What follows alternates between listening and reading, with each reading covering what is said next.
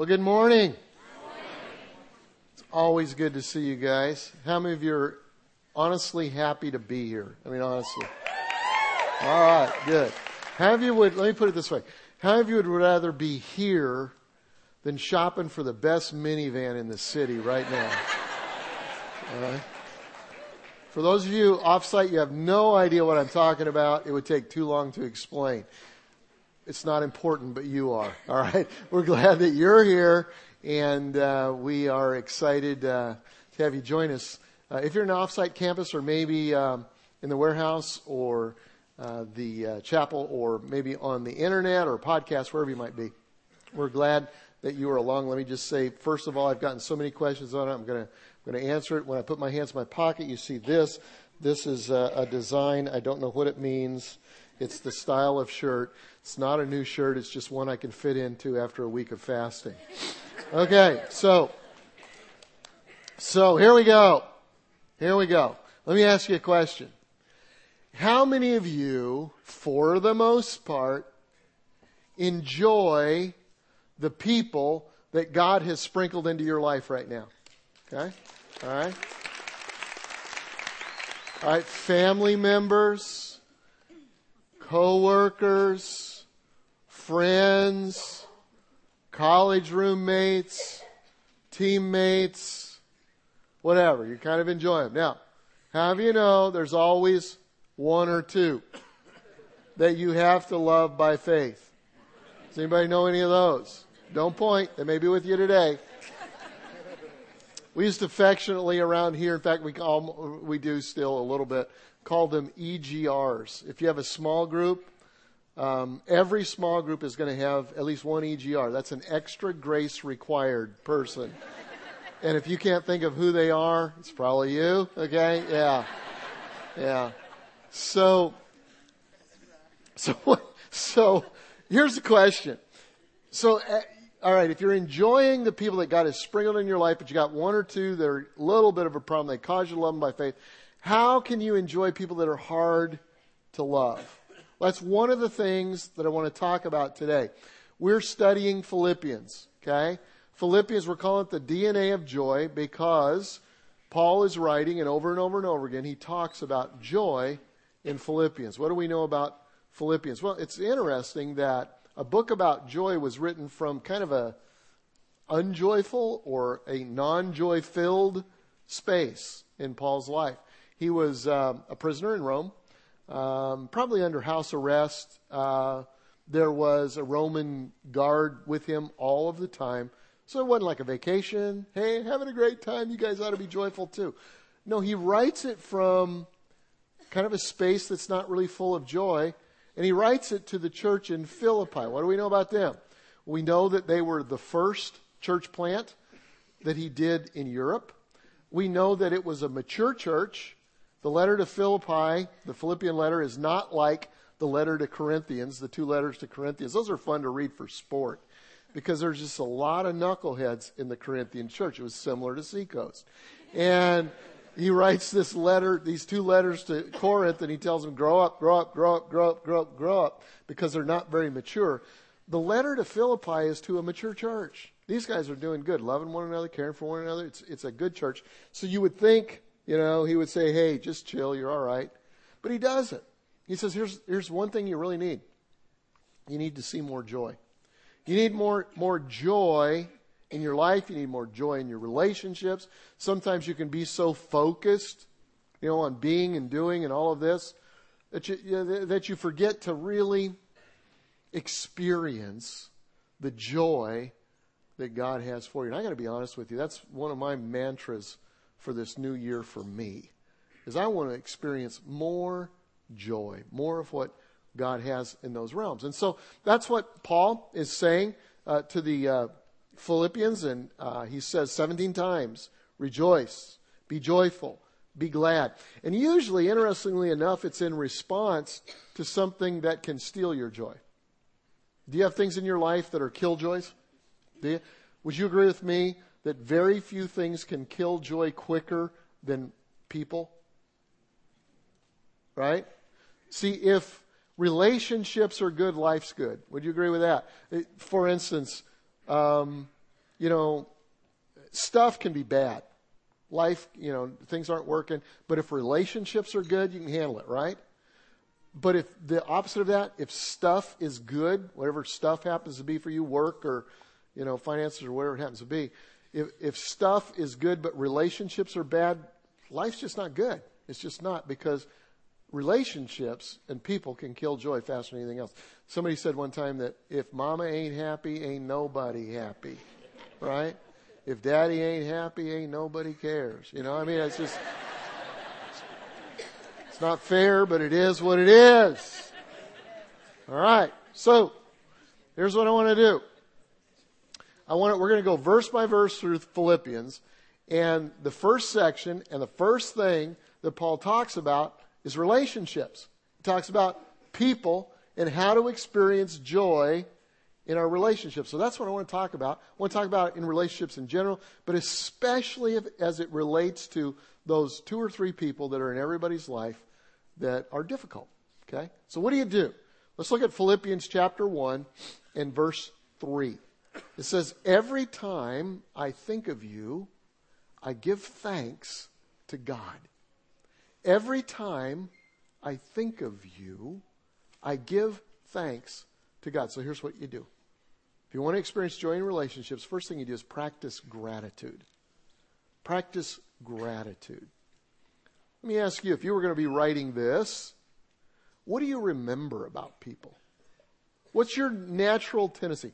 Do you remember the good things, the good times, or do you get stuck on the bad times? the painful stuff. What, do you, what is it with you? See, let's look at Paul's experience in Philippi. I'm not sure that when he went to Philippi, I'm not sure he would have posted many party pictures on Facebook because it just really wasn't that kind of an experience. He, he went to this town with Silas, his ministry partner at the time, and they were immediately or very, very quickly uh, arrested unjustly, something they didn't do. And they took them in and they humiliated them. They stripped them down. They uh, beat them. They um, uh, whipped them. And then they put them in uh, a stinking jail cell, uh, strapped them to stocks. Uh, just a humiliating, humiliating thing. And a little bit later that night was interesting as they were singing praise to God because Paul's got this joy thing going on. There was an earthquake in the jail, and they were miraculously uh, delivered.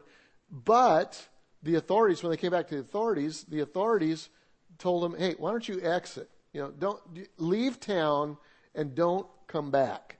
So that was kind of their experience with Philippi, and yet Paul says, "When I think of you." I remember the good times. I remember the good things. Paul could have dwelt on the negatives. He could have said, you know, that night in that jail was a mess and I cannot believe how the town treated me and all of this kind of thing. But he focused, instead of on painful memories, he chose to focus on things that he could be thankful for. He practiced gratitude as it related to relationships. So let me ask you this if you were to write back to a situation in your life, maybe go back a few years because it was a few years for Paul, what, what, would you remember? Who has hurt you in the past that every time you think about it, the memory of it brings pain? Maybe a parent who was abusive or verbally abusive or just didn't give you what you felt like you needed, support, or whatever that time when you think about them it doesn't bring wonderful thoughts. You, you, it brings painful memories. Could have been a, you know, a business partner, a, a ex-husband, wife, whatever, boyfriend, girlfriend, who hurts you, and their memory brings pain. Here's what's happening. You're continuing to focus on the bad or the negative, and it's hard to have joy when that's your outlook. It really is. So, how can you have joy? You've got to be grateful. Well, you say, what can I be grateful for? I mean, everybody has at least some. You may have to look through a lot of stuff, but you can choose. Good memories are a choice. If you want to experience joy in relationships, you've got to focus on people's strengths and not on their weaknesses. We all have conversations like this. I hear it. I've done it. You know, she's a great lady, but. You know, my husband's a good guy and he's, I love him, but. How do you know there's a, always a story in the but? Do you remember uh, Christine Caine when she spoke here a few months ago? She said the body of Christ needs a giant buttectomy. We just need to cut out all the butts. Because when you go to butt, when you talk about the buts, you're choosing to focus on the negative.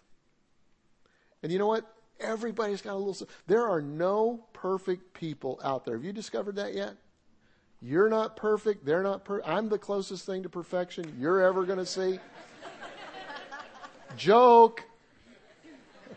I am perfect. No.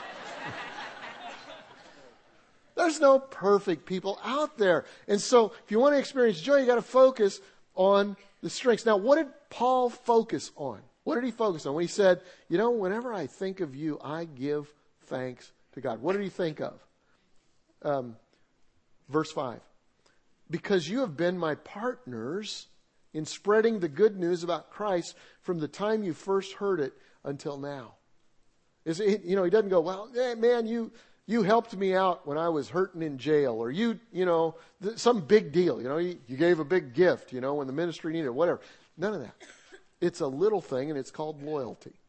Said, you know, you were loyal to me. You were loyal to the gospel from then until now. So, as we talk about being grateful in relationships, especially in difficult ones, who's been loyal to you? Maybe it's a friend, maybe somebody at work, maybe it's your spouse, nothing big, but they just hung in there, even when you were being a jerk. Are you ever a jerk? I was a jerk this week. So I'd share this. Uh, we started the fast. Let me talk about the fast for a minute. We do not need, we do not need fast police. Say fast police. Fast police. God has not appointed you as fast police. You are not the Holy Spirit in anybody else's life, not even your spouse. Everybody's fast is between them and God. And I hope that you guys are joining us in this because it's great. It's, it, it's painful at times, but it's fun. It's good to connect, disconnect from the world, connect to God. And we're doing it together as a, as a group. And not only just this group, but a million people around the world. So that's kind of cool. But so, anyway, just leave everybody alone, okay? And you do your own thing. So anyway, one of the pieces of my, I'm doing fast different this year than last year. One of the pieces of my fast is uh, to break free of caffeine for this period. And I love caffeine. I, I, at Starbucks is you know, like they'll, they'll have them in heaven, and you know whatever coffee shops at least. I, I, I like hanging out at them. And decided, you know, I decided last year too. And so I knew what to expect. I'm going to have headaches like crazy, but it helps me because it helps me to know something's got a grip on me, and and if I choose to and give my focus on God, He can help me to to break through that. And so it was Monday morning, the first day actually of the fast. I'd been off of caffeine for about 24 hours. And I came into the office and bit somebody's head, everybody's head off as I came through. I had a headache, didn't want to talk to people. Went into my office because my routine is on Mondays, I start preparing for the message for the weekend. And then Monday afternoon, I have a team that comes together, kind of helps me to see where I'm headed. And so I had to do that. And so I went in my office and, uh, bit everybody's head. Was a jerk and walked in, closed the doors to get a word from God about joy.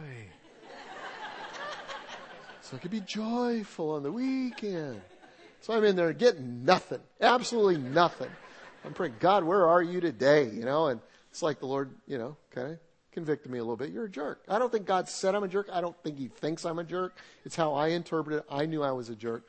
And so I stopped, went out into the front office and said, I am sorry. I was a jerk. And you know what they said? We know. You're a jerk a lot of times on Mondays. It's just kind of the kind of the deal. But they were loyal to me. I love having loyal people around. Maybe they're just somebody who has been loyal, nothing big, and you may have to get creative, but you can find something good in everybody. So if you want to experience joy in relationships, be grateful for the people in your life. Second thing, let's look at verse 4. He says, I always pray for you and make my requests with a heart full of joy.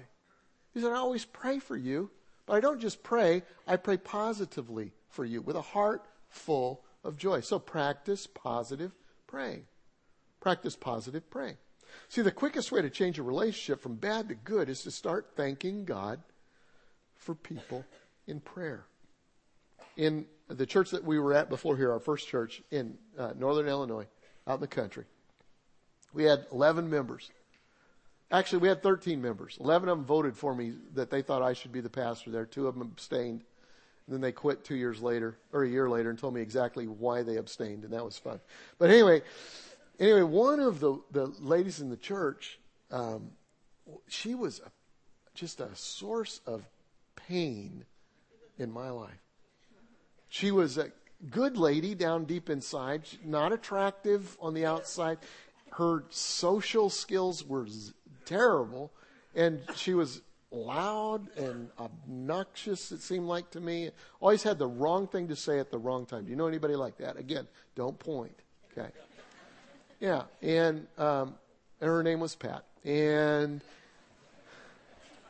she knows, and uh, you'll like the story. So anyway, we were we were in the, little church had a church building. They had a parsonage next door. Parsonage is where the parson stays, and the parson is the preacher. And so we had a house, which I, I was so grateful for. I mean, we we were we were way below the poverty level, you know, and had a growing little family. We had uh, four, uh, three children born there, one just before we came. And, and so the parsonage had this uh, lime green door. Uh, I don't know who had done that. I'm sure it was a good idea when they did it, but it wasn't a good idea then. Didn't match anything lime green. So I just went out and bought a can of paint and painted it black that matched the other trim on the house. But I didn't ask anybody about it. Didn't know you had to take a vote to do that. Uh, was unfamiliar with the whole politics of the situation. And so and so Pat came driving by the night after I painted the house, looked over, and called me first thing in the morning. She may have called me that night. I can't remember. It was one or the other. But anyway, she calls me and she says, Hey, your door is, it must have been that night. She says, Your door is open. I said, Really? And it wasn't. It's just, she was used to seeing lime green. She saw black. And she said, Yeah, you may want to close that. Her concern was not for me. Her concern was, Hey, we pay the electric bills as a church. It's part of our tithes, and you're wasting God's money. She was the pastor police, okay? And I'm sure in my youth and brashness, I probably said something I shouldn't have, but it was just a constant with her. It was like before I would go up to preach, she would steal my joy. She'd always have a little something to say, just a little needle before I, the kind of person that compliments you and you walk away and was that a compliment or did they just you know people like that? Yeah, again, don't point. I know they're in here. But yeah, that's what she would do. And so I would hide before I'd preach. So I didn't have to, you know, see Pat and, and, and all this kind of stuff. So I was so tired of it. I could tell you all kind of stories. And so one day I was sitting in my office and I felt like the Lord speaking to me that I ought to pray for Pat. And there's a novel idea for the pastor to pray for somebody in the church. And so I, I thought, well, I haven't been praying for Pat, so I'll pray for her. So I began to pray that she would find another church. she obviously was not satisfied with the pastor here. God fulfill her desires and find somebody else. And uh, of course, that went away pretty soon because that was about me. That was not about Pat. And so I, I began to pray for her. And uh, little at a time, I began to pray and have a burden in my heart to pray for Pat. And God began to knit our hearts together in, in a good way. By the time we left Freeport, Pat was my friend, my Debbie and I's friend, her family. And uh, uh, we left, and, and we'd, we'd, we'd go. I, I'd call back every once in a while, and I'd always ask, you know, how's Pat and her husband, family, and all this. And one, one day I called and I asked the pastor that, and he said, well, you know, she passed away a couple of months ago. And I just cried. I really did because God had taken someone who was a thorn in my flesh and made them uh, somebody I was grateful for, and I still am grateful for her and her family in my life because I started to pray. Now, I had to dig really deep to get a good illustration of how I did good because usually I don't do that good. You know, I'm learning, I'm growing in God. But praying for somebody does two things. Number one, it changes you. It changes you. I was changed the most. Pat wasn't changed all that much. A little bit, but not all that much. I was the one that changed. But the second thing I think is true is that it does change them. You know, if you just pray thinking, well, they're never going to change and God changed me, that's a good thing, but it can be frustrating. I believe when you pray for somebody, you are invoking the power of the Holy Spirit in their life. It's the same Spirit that raised Jesus Christ from the dead. See? Our prayers are powerful. There's so many verses in the Bible about the effective prayer of good people. That when you pray, that God works. See, you may have somebody at work that won't listen to you, and they need to, but they won't. It's destroying your team. But you know what? They have no. They are powerless against your prayers. You may have a spouse that frustrates you to no end. You know what? It probably you, you're probably beyond the talking point of getting through that particular issue. If you'll pray, they are powerless to pray, and maybe God will bring them to a talking place. Your kids may be far from God right now. You feel like they're not listening and you feel like, man, I trained them and I trained, you know, the Bible says train a child up in the way that they should go. And when they're old, they won't depart from it. And you claim that promise, but you see no fruit. Continue to pray because they are powerless against your prayers. Because prayer changes you and prayer changes people. So what do you pray for? What do you pray for? Uh, Paul, in the next three verses, gives us four specific things that he prayed for that would be a good pattern for us. Number one, that they will grow in love. They will grow in love. Philippians 1 9 says, I pray that your love for each other will overflow more and more. He says, just pray for their love that, you know, it's God's will that churches just overflow in love. How does that happen? We talked about that last week. The, the fact that when you come to Christ, that the Holy Spirit comes to live inside of you and sprinkles seed inside of you that are fruits of your salvation love, joy, peace, patience, kindness, goodness, all of the fruits of the Holy Spirit. And as you submit yourself, as you walk in this walk a little bit at a time, you, you, you make your decisions by what's not good for me necessarily or what makes me happy because happiness goes away. Remember last week's message? But you go, what will honor God? And as you submit more and more of your control for your life to God, then the fruit grows and you become more joyful. You become more full of love. And he says, I'm praying that that'll happen with you. He says, I'm praying that you will overflow with love. You know, I love this church. I think, the, I, I think it's beginning to kind of overflow with love. What a place to be when you're in a group of people that just overflow with love. How does that happen? Through the, the work of the Holy Spirit. Also, as people pray, that that, that comes uh, to, to bear. Second thing is that they will make wise choices. Philippians 1.10. For I want you to understand what really matters. It wants them to make wise choices. And then number three, that they will do the right thing. Great prayer for your kids. Philippians 1.10. So that you may live pure and blameless lives until Christ returns. So he's praying for them. Fourth thing he prays is that they will bring glory to God. This is the principle I was just talking about. May you always be filled with the fruit of your salvation. What's the fruit of your salvation? Love, joy, peace, patience, goodness, kindness, the fruits of the Holy Spirit, self control, the fruits of the Holy Spirit. Those good things that are produced in your life by Jesus Christ. For this will bring much glory and praise to God. Okay? So there's four things you can pray for. So if you want to really enjoy people in your life, be grateful. Second thing you do is pray for them. Third thing, this is the tough one. I'm telling you up front, you're not going to like this one. This is the hard one. Here it is. Be patient. How many of you love being patient? Okay? Good. You're weird. All right, let's go on. No, you're not. You're full of the Holy Spirit because that's the fruit of patience. Paul looked at people's future, not just at their past. Look what he says in Philippians 1 6. And I am sure, circle the word sure. I am sure that God, who began the good work within you will continue his work until it is finally finished on that day when Christ Jesus comes back again. Here's, here's what Paul's saying. I, th- there's no doubt in my mind that there were people in the Philippian church that were irritating to Paul because I don't care what group you're in, there's going to be extra grace required. There's going to be people who just, they're hard for you. And there were that for Paul. But here's what he says. He says, I'm sure, all of you, I am sure that God will complete his work in you. I'm confident, not as much in you as I am the God you serve, that he will complete his work in you. Paul looked at people's potential, but he was patient with their progress. What if we were all like that?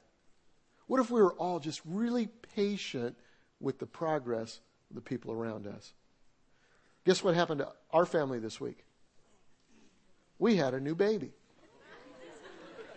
We have a new grand grandchild about once a week these days. the last two weeks we have. And uh, so I wanted to introduce you uh, on screen uh, to Sutherland Praise Surratt. Okay? And she is the daughter of Jason and Jenna. And she's so beautiful. She looks so much like her grandpa. But anyway, she, uh, and it looks good on a girl. She, um, okay, so so she has two sisters, all right, two older sisters. The first one is Addison, and Addison's two and a half years old. And her other sister is Everly, and I think I've got a picture of Everly. Everly is 16 months old. And Everly, our, our, our goal for Everly was by the time Sutherland was born, because they're going to have three children under three, that Everly would be able to walk. And Everly's 17 months old she should be able to walk. Uh, in fact, she has uh, four cousins. There's five of them that are right around the same age, and the other four all walk, and Everly does not walk.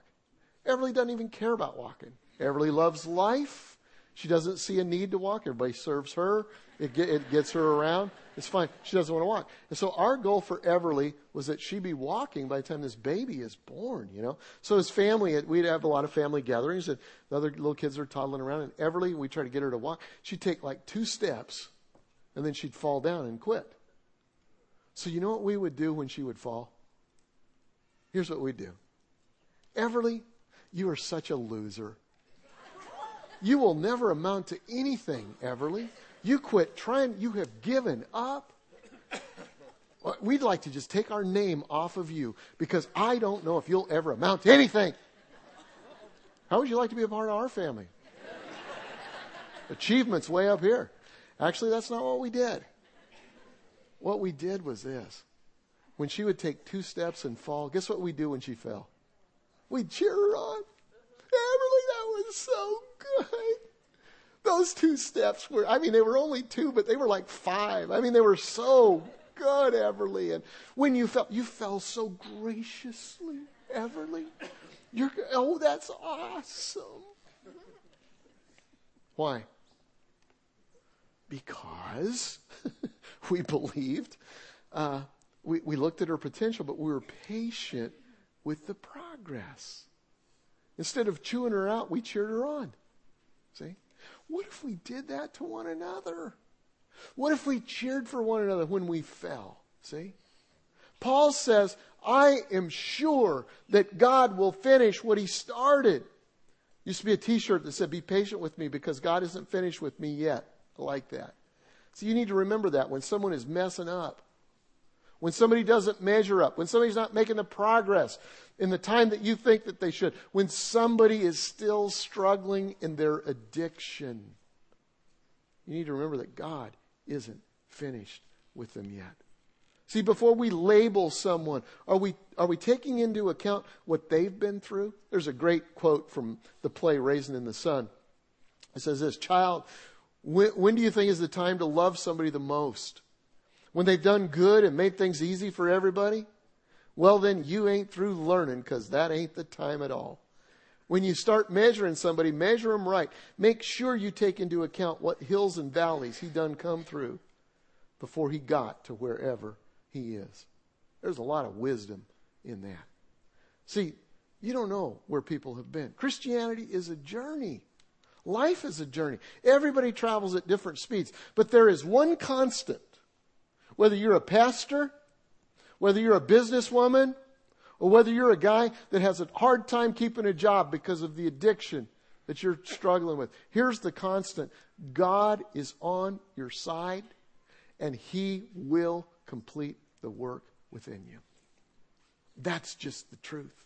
I love this verse, Romans 8:31. It says, "If God is for us, who can ever be against us?" Why don't we read that one out loud, okay? Everybody at the campuses in here. If God is for us, who can ever be against us? I love that verse. I claim that for me.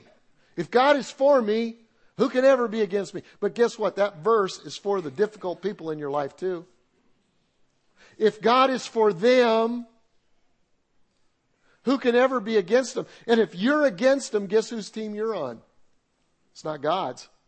I don't want to be on that team. I love Romans 8:35. It says, "Can anything ever separate us from Christ's love?" Does it mean that he no longer loves us if we have trouble? Mm-mm. That's not what it means. Or calamity? Or are persecuted? Or hungry or cold or in danger or threatened with death. No, despite all these things, overwhelming victory is ours through Christ who loved us. And I am convinced that nothing can ever separate us from his love. Death can't, life can't, angels can't, demons can't, our fears for today can't, our worries about tomorrow can't, and even the powers of hell can't keep God's love away. That's the truth. God loves you.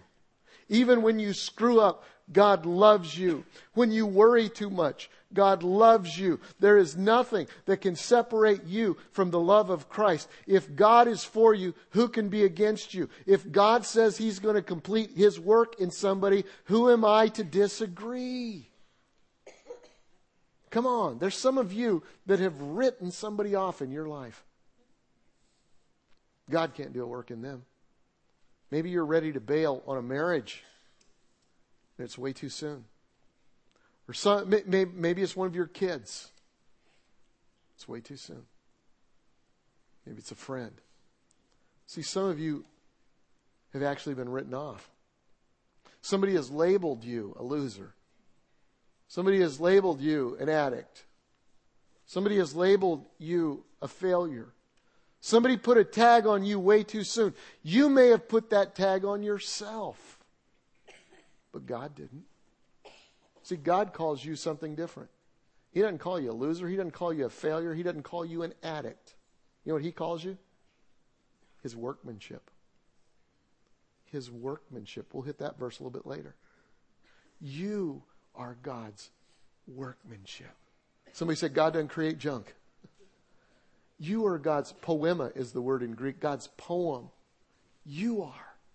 He created you for good works. Check your pulse real quick. You guys alive? Then God's still at work in you. And He will complete the work that He started. Great, great video on YouTube this week. Uh, did you see this one? Take, take a look at it. I had the guys pull it up. There are often homeless people asking for change at freeway exit ramps, but recently there's been this guy with an interesting sign at I 71 and Hudson Street. His handwritten sign says he has the God given gift of a great voice. Hey, I'm going to make you work for your dollar. Say something with that great radio voice. When you're listening to nothing but the best of oldies, you're listening to Magic 98.9. Thank you so much. God bless you. And we'll be back with more right after these words. and don't forget, tomorrow morning is your chance to win a pair of tickets to see this man live in concert. Thank you so much. Well, when I was 14 years old, I was born and raised in Brooklyn, New York. When I was 14, I kind of listened to one of our area radio announcers. And uh, I went as a field trip to go meet the guy and he looked nothing like what he sounded like. So I asked him about that, and he said to me, listen, radio is defined theater of mind. And so when he said theater of mind, I just said, well, hey, I can't be an actor. I can't be an on-air personality, but the voice just became something of uh, of a development over years, and I went to school for it. And then alcohol and drugs and a few other things became a part of my life. And I got two years clean, and I'm trying hard to get it back. And hopefully, somebody from one of these television or radio says, "Hey, I need a voiceover, or I, I need something." So, you know, I'm hoping one day watch Family Guy weeknights at 7:30 on Fox 28.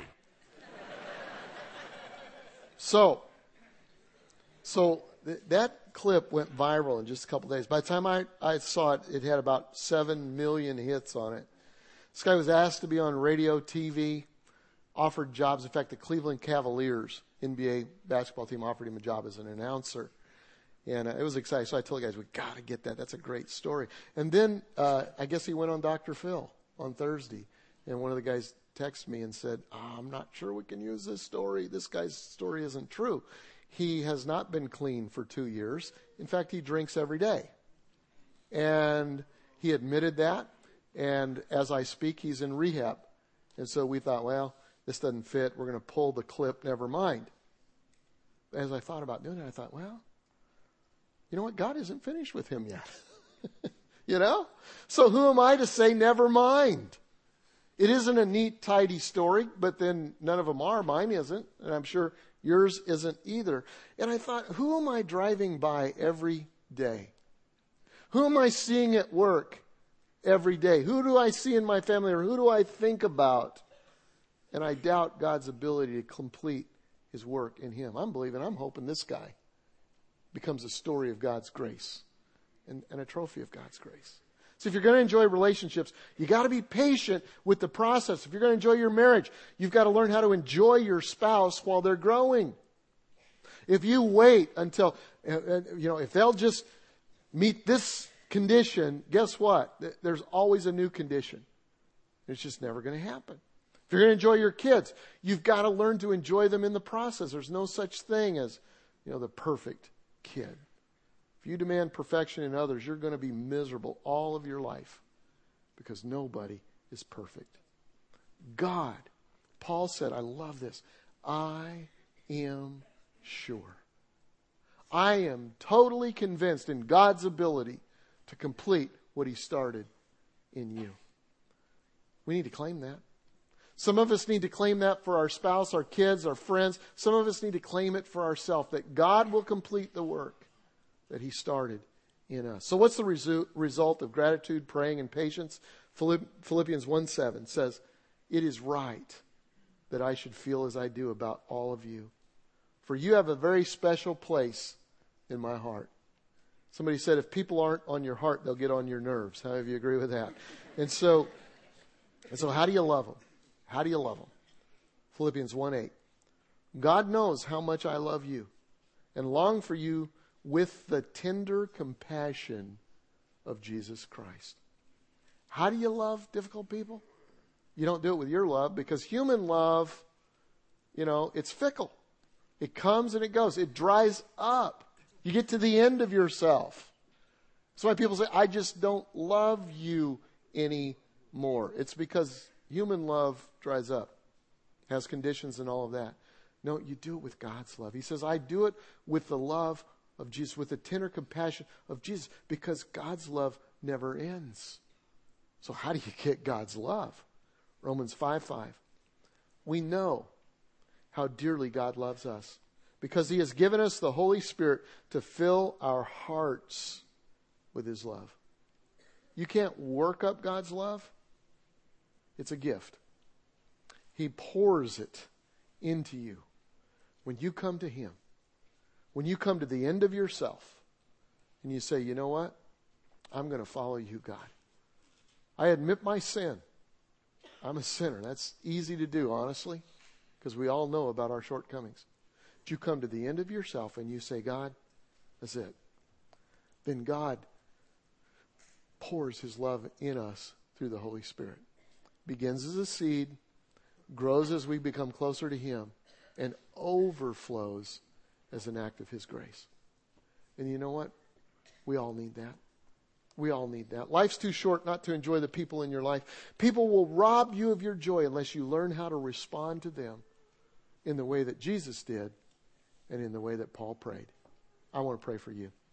God, thank you today for your grace. Thank you for your kingdom in our lives. And now, God, I pray that your kingdom would come and your will would be done on earth as it is in heaven. I pray that in this room today and in the rooms that are listening, that your kingdom will come. That you will break through our hearts. God, that we would believe in you. That we would come to a place where we can say with confidence, God's going to complete the work, and I'm going to be patient with the process. So, Father, now help us to respond to you in integrity and honesty. In Jesus' name we pray. Amen.